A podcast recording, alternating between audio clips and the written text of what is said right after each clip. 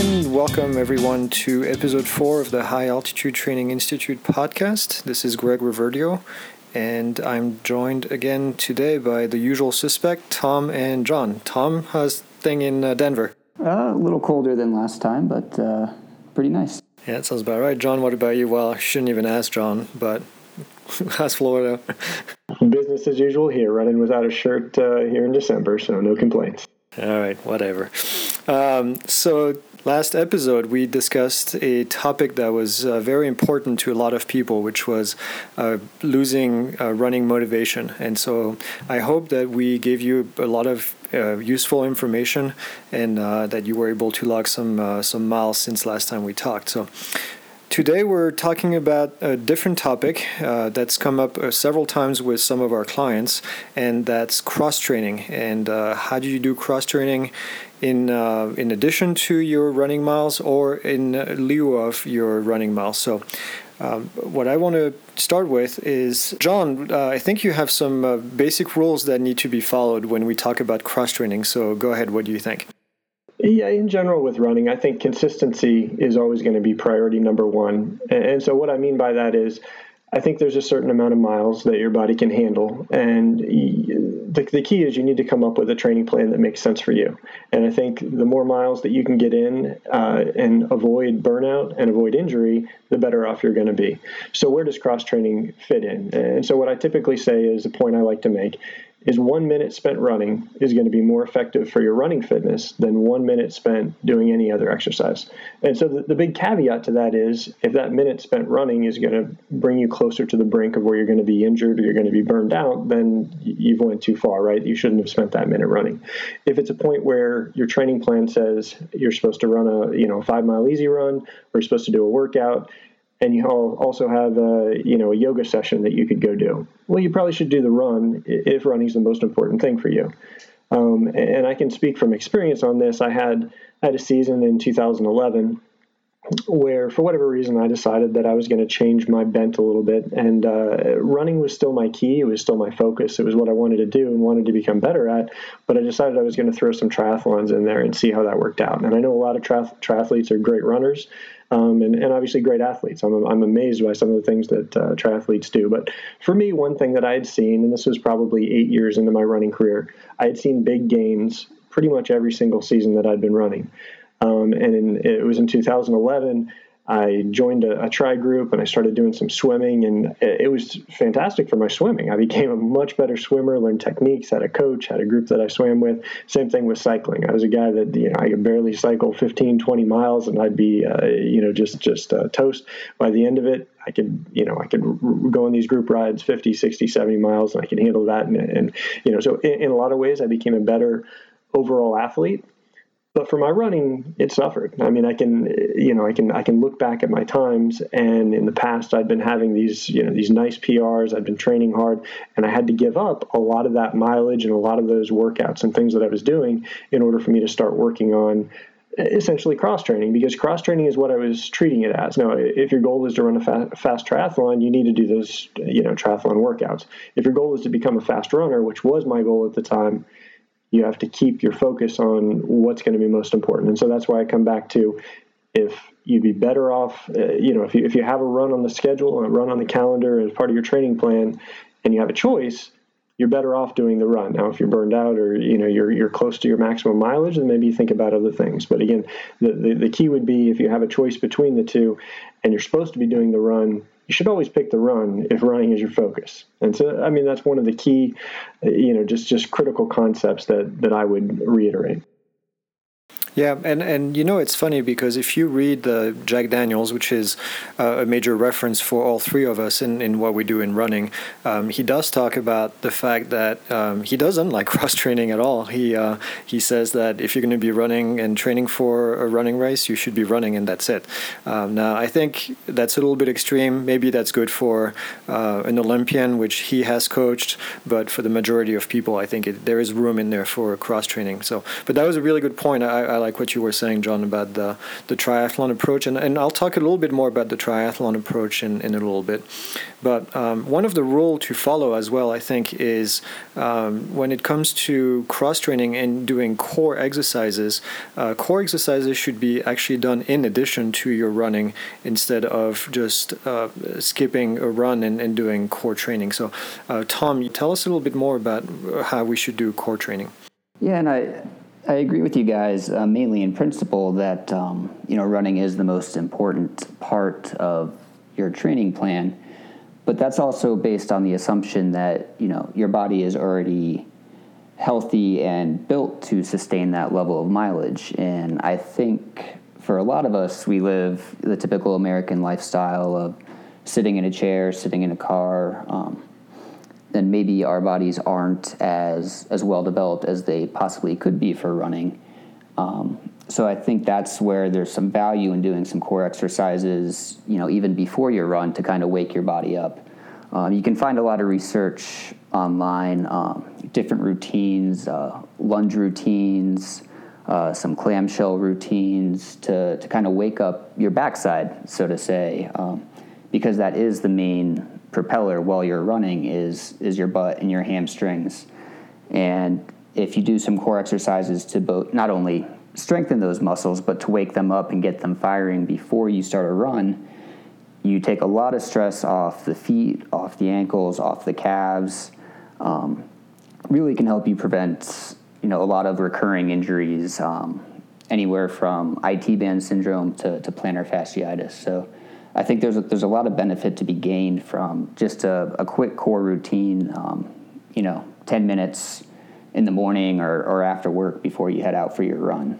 Yeah, and actually, you're talking about PF and IT band, and we just posted an article this week about IT band that I think has a lot of good information. So make sure you go take a look at that. And actually, we're working on the PF uh, plantar fasciitis uh, article this week uh, for you guys. So um, very timely uh, mention of that, Tom. John, what, what do you think about that?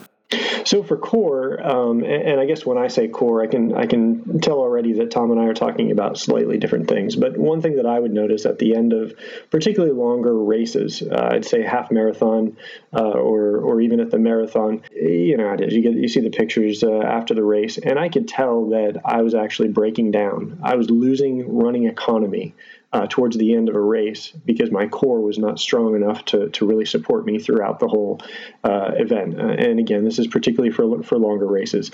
And so, uh, particularly, I'd say for the last maybe three, four years, something like that, I've started adding in a lot of core. And when I'm saying core, I'm talking about uh, mostly abs core being being your your torso uh, area, and, and, I've started adding a lot of that in, typically after a run, uh, usually after an easy run. And for me, what the routine has become, I'll finish the run, and, and, I'll do a video. I know a lot of people don't like videos, and really, you could you know you could go look online and get pretty much any workout you want. For me, I do a video. It's not a long thing. It's typically somewhere between I'd say seven to fifteen minutes. Um, but I, I, started doing that on a regular basis. Uh, I'd say probably four or five times a week. Visibly, I notice differences in my body, but particularly towards the end of a race, if I look at pictures now, I'm still holding my body upright. I still look like I'm running strong, even though mentally I might be fading and I might be dying at least physically, when I look at my body, I don't look like I'm caving over. I look like I'm running strong. And I really do attribute a fair amount of that to the core exercises that I did. I felt that like that made me a, a better runner. Now, again, I wouldn't have traded those minutes I spent doing core for hitting the run that I was supposed to do that day. But if I finished the run that I was going to do and felt like I had another five or 10 minutes that I could do something, I'd add that in. And I do believe that made me a stronger runner. Yeah, and I, John, I think you you hit on an important point there too. That it, it doesn't have to be an overly long or complicated routine where you need a gym membership and a bunch of fancy equipment to, to get the needed benefit. It's it's something like you do that you can do at home, you know, in the comfort of your living room and can pay huge dividends on race day. Yeah, and I mean, I'm not looking uh, to put any plugs out there. I mean, for me, I've done some of the P90X stuff, and I think some of the P90X core uh, core videos are pretty good. That's typically what I do. Uh, there's a million different things you could do that would be just as effective or more effective, but for me, that's you know that's the video that I happen to watch. Awesome. Yeah, that's really really good feedback. Um, in terms of, I want to go back real quick at the triathlete approach. I, I, I started with triathlons before I became a full time runner. Uh, I haven't done a triathlon in a while, but I know that when I did, um, one of the advantage of doing several sports and training for several sports, and again, I wasn't really focusing on any of the sports. I was trying to do all of them. And uh, what I found is I could do two or three different exercises a day of two or three different sports and be just fine. And in terms of how my body felt, felt was just okay. So you know you can go for a swim and then go for a run right after and you're working completely different muscles. And i think the swimming actually is great for core and uh, it's one way of doing it. I know some people don't like swimming and really enjoy doing it and so for me that's the way that i get my core workout um, out of the way. And then also i was using biking as a commute. So if you live close to work and the weather is good enough consider uh, commuting to work. I did that for uh, two or three years when I lived in Florida. Uh, it was 20 miles every day, 10 miles each way, and logged a ton of miles. My car stayed in the garage pretty much the whole time. I think one year I did about 2,000 miles in my car, and everything else was done on the bike. So uh, that was a great way to uh, stay in shape. I think if you're looking to mix things up, there's a few things you need to keep in mind as a runner. And uh, one of my recommendation would be if you're going to be doing a, a cross training exercise on the same day of a run, try to do it after you run. And I think that's what John you were saying with your uh, your core exercise. But if you have a hard workout coming up, what we call a quality workout, I say try to stay away from doing a, a hard cross training day uh, before those quality workouts. These will take a lot out of you, and you need to make sure that um, your body is ready to do that workout and is 100% ready to do that intensity for you know maybe an hour on the track or whatever it's going to be. Just be sure that you're ready. And I think Tom, maybe you have a different approach on that. Yeah, and I, I think you're right in the fact that you shouldn't do any hard cross training the same day prior to a, quality running workout. But if you're going to be doing um, a hard cross training workout, say it's squats or deadlifts, something like that, that's really going to take a lot of pop out of your leg. Um, I see benefit in doing that actually after the uh, the hard workout, um, just on the principle of the hard easy day sort of idea. Is you want to keep your hard days hard, your easy days easy, so that you can recover. So if you're heading into the gym, you know, that same day after running a quality workout, you haven't had the time for that delayed soreness that's going to come from the hard workout you ran on the track, whether it be that morning or that afternoon. So you're able to give a lot more effort to that that workout and concentrate all the hard work on that one day so that the next two days you can actually concentrate on on recovering rather than being sore and being tired and having to drag yourself into the gym to do you know some hard lifting. Yeah that's a very good point. Um, it's it is never fun to try to do anything after one of those quality workouts especially if you gave it all you had so uh, we've all been there. The another thing that I think we need to keep in mind as kind of a rule, I would say, is uh, if you're going to do cross training for running, try to do something that works a muscle group that's going to be beneficial to running. So um, maybe, Tom, you have some examples of things that people can do. And I know you're also working on an article for the website that's going to give people a better idea of what kind of workouts you can do to um, to supplement your running. Yeah, absolutely. And you can really think about the, the type of exercises that are going to help your running form if you just think about what muscles you're using while you run. So focus on things that may strengthen you know your lower legs, the the backside of your legs, your hamstrings, uh, your glutes, muscles that that tend to be weaker um, for most people. Um, even focusing on the upper and lower back um, and the shoulders, you know, to, to hit on what John was talking about earlier. Um, a lot of us, if we're underdeveloped in the upper body, can tend to break down later in the race. And if we don't have enough strength in, in the back and the shoulders, our, our arms don't swing like they should. And, you know, your legs are really only going to turn as fast to, as your arms as your arms let them. So you need to do uh, some work in that regard.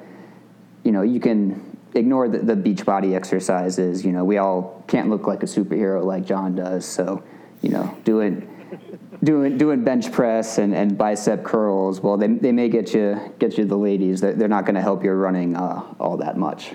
John. Thanks, buddy.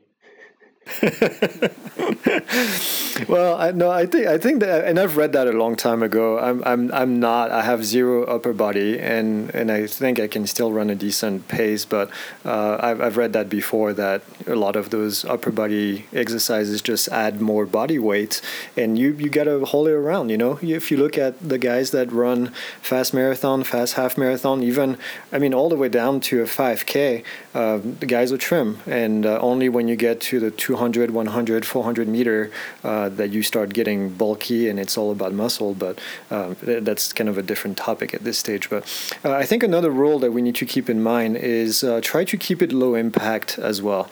Um, obviously, running is pretty high impact as it is. So when you do something on the side, try to keep it low impact. One thing that I really like doing, and because I'm in a good area for this, is doing mountain biking.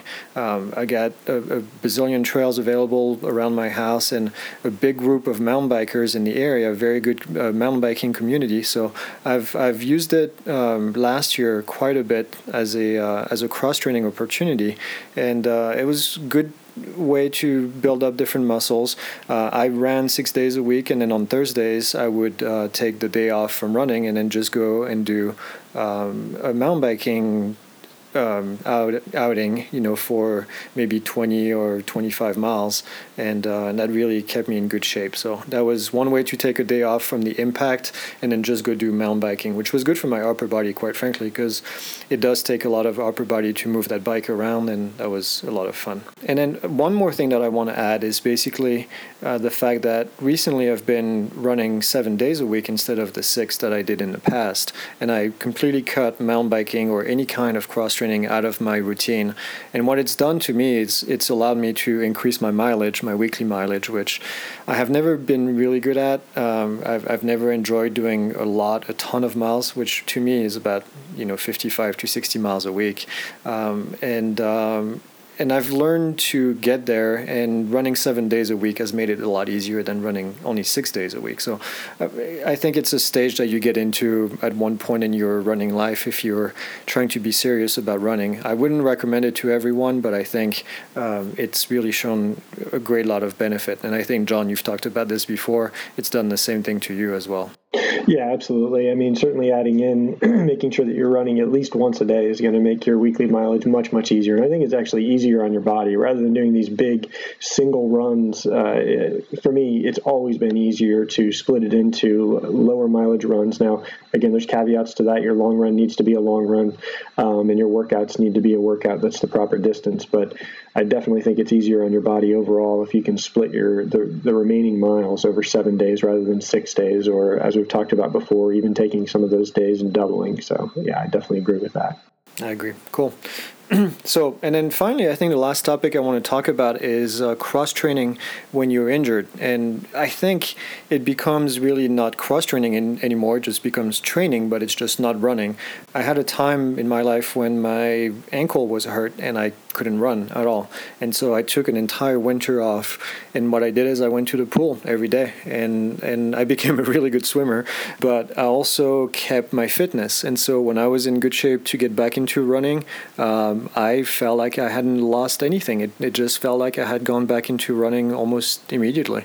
So I did quite a bit of leg exercises with the board inside. I actually tried running in the pool, which is not as easy as it sounds, but it's low impact, and it did help with my ankle because I could put more weight on one side than the other, and uh, it kept my legs in good shape and uh, really made my upper body a lot stronger. So if you can't run, there is a chance that you can actually do something else, either on a treadmill, you can get on a bike, uh, or if something happens to your lower body, then you can uh, get in the pool and start swimming. So, um, any of you guys had uh, a chance to do cross training because you were injured? Yeah, I can actually give kind of two specific examples, and uh, oddly enough, neither one of them were me. They were people that I that I was training with at the time, um, and they, they had two different approaches, which I thought was interesting. Uh, but but both of them got injured um, in two different ways, and one of them it was an impact injury, And uh, this particular person started doing elliptical. And I mean, he was just a madman on the elliptical. And he was able to simulate a lot of the workouts that he was supposed to be doing. He was able to simulate roughly the amount of time that he was supposed to be cardiovascularly, uh, you know, uh, training for his easy runs in place of his easy runs. And I don't think you can do that indefinitely and come back in the same shape or close to the same shape that you were in.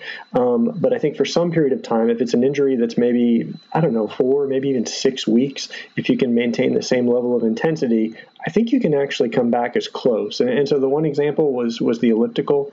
Um, and then I had an, another athlete that I trained with. Um, and what he did was pool running, and I think Greg kind of alluded to this. Uh, you know, this is the, the pool belt thing that, that makes you float. And you know, if we were doing a, a, a fartlek workout that was, I don't know, I'll say, you know, a 20 40 drill where you run hard for 20 seconds and then run easy for 40 seconds, he would try to simulate that as best he could, as best he could in the pool. And I was astounded that when he came back, he wasn't quite in the same shape, but he was really close. So I think there's there's a point where you can sort of string out your level of fitness through injury. And you know the examples I just gave are both low impact. Obviously, depends on what your injury is. If it's a, a knee injury, you probably can't do the elliptical, but you, you know do things that make sense that aren't going to uh, make your injury worse, and you may be able to stretch out your fitness and, and not really lose anything or lose very little by uh, some form of, uh, as Greg said, kind of uh, becomes your training rather than cross training, but that becomes your you know your training training. Yep, very cool. Tom, what about you? Yeah, and I, I mean, I had a similar experience to uh, John's first story um, last December, um, to where the the PF I was dealing with just got too bad to the the point where I was doing myself damage by continuing to run. So I was a member at the YMCA at the time and just started going to spin class, and um, you know, spent some time on the bike and you know, would go to class each day. And, you know, as a lot of people who have been to a class like that know, your workout is kind of determined by yourself. So you can work as hard or as easy as you'd like. So some days I'd, I'd take it easy and, and treat it like an easy run for an hour. And then a couple times a week I would, uh, you know, really get after it, usually on the same days that I would be doing a track workout if I had been running. So, you know, I was really able to maintain pretty close to the same level of fitness and intensity that I would have had I been running, but, um, you know, a completely different environment that, you know, honestly was, was, was pretty fun.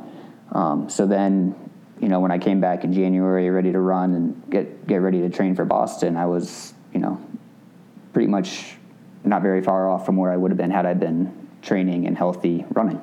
Yeah, good point, Tom. You can really uh, you, you, can kick your butt during during a spin session if you really uh, put your mind to it and work hard. That's uh, that's a good point, and that can be a fun thing with a group too. So yeah, good point.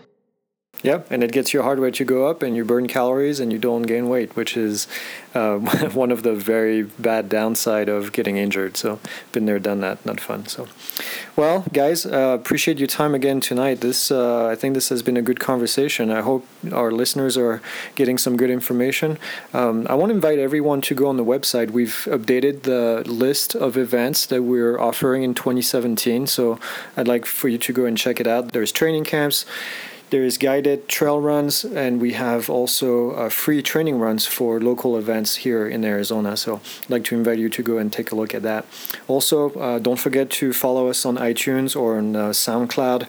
Uh, there's a link available in the description of this podcast. And then uh, again, I want to thank you for listening, and remember to go visit our website www.altitude.run and uh, we actually haven't selected a topic for next episode, so uh, please let us know what you want to hear about in the comment, and uh, we'll do our best to uh, talk about it. So, guys, good night, and uh, we'll see you on the next round. Sounds good. Thanks, guys. Thanks.